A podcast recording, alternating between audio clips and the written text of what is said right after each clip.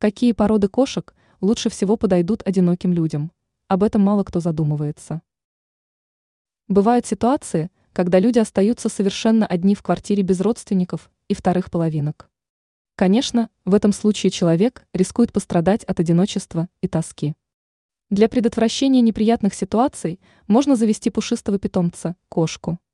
О том, какую породу кошек лучше выбрать одинокому человеку, вы узнаете из статьи.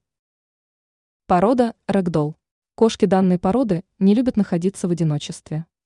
Они любят общаться с другими питомцами, требуют к себе внимания.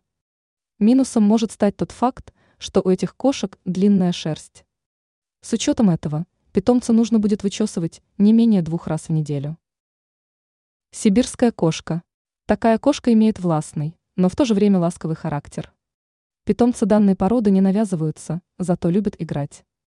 Несмотря на наличие длинной шерсти, сибирские кошки являются гипоаллергенными. Меконгский бобтейл. Порода отличается элегантным внешним видом и любовью к владельцу. Кроме того, бобтейлы являются ласковыми и хорошо подаются обучению. Теперь вы знаете, какую кошку лучше взять одинокому человеку. Ранее сообщалось о правилах кормления кота влажным кормом.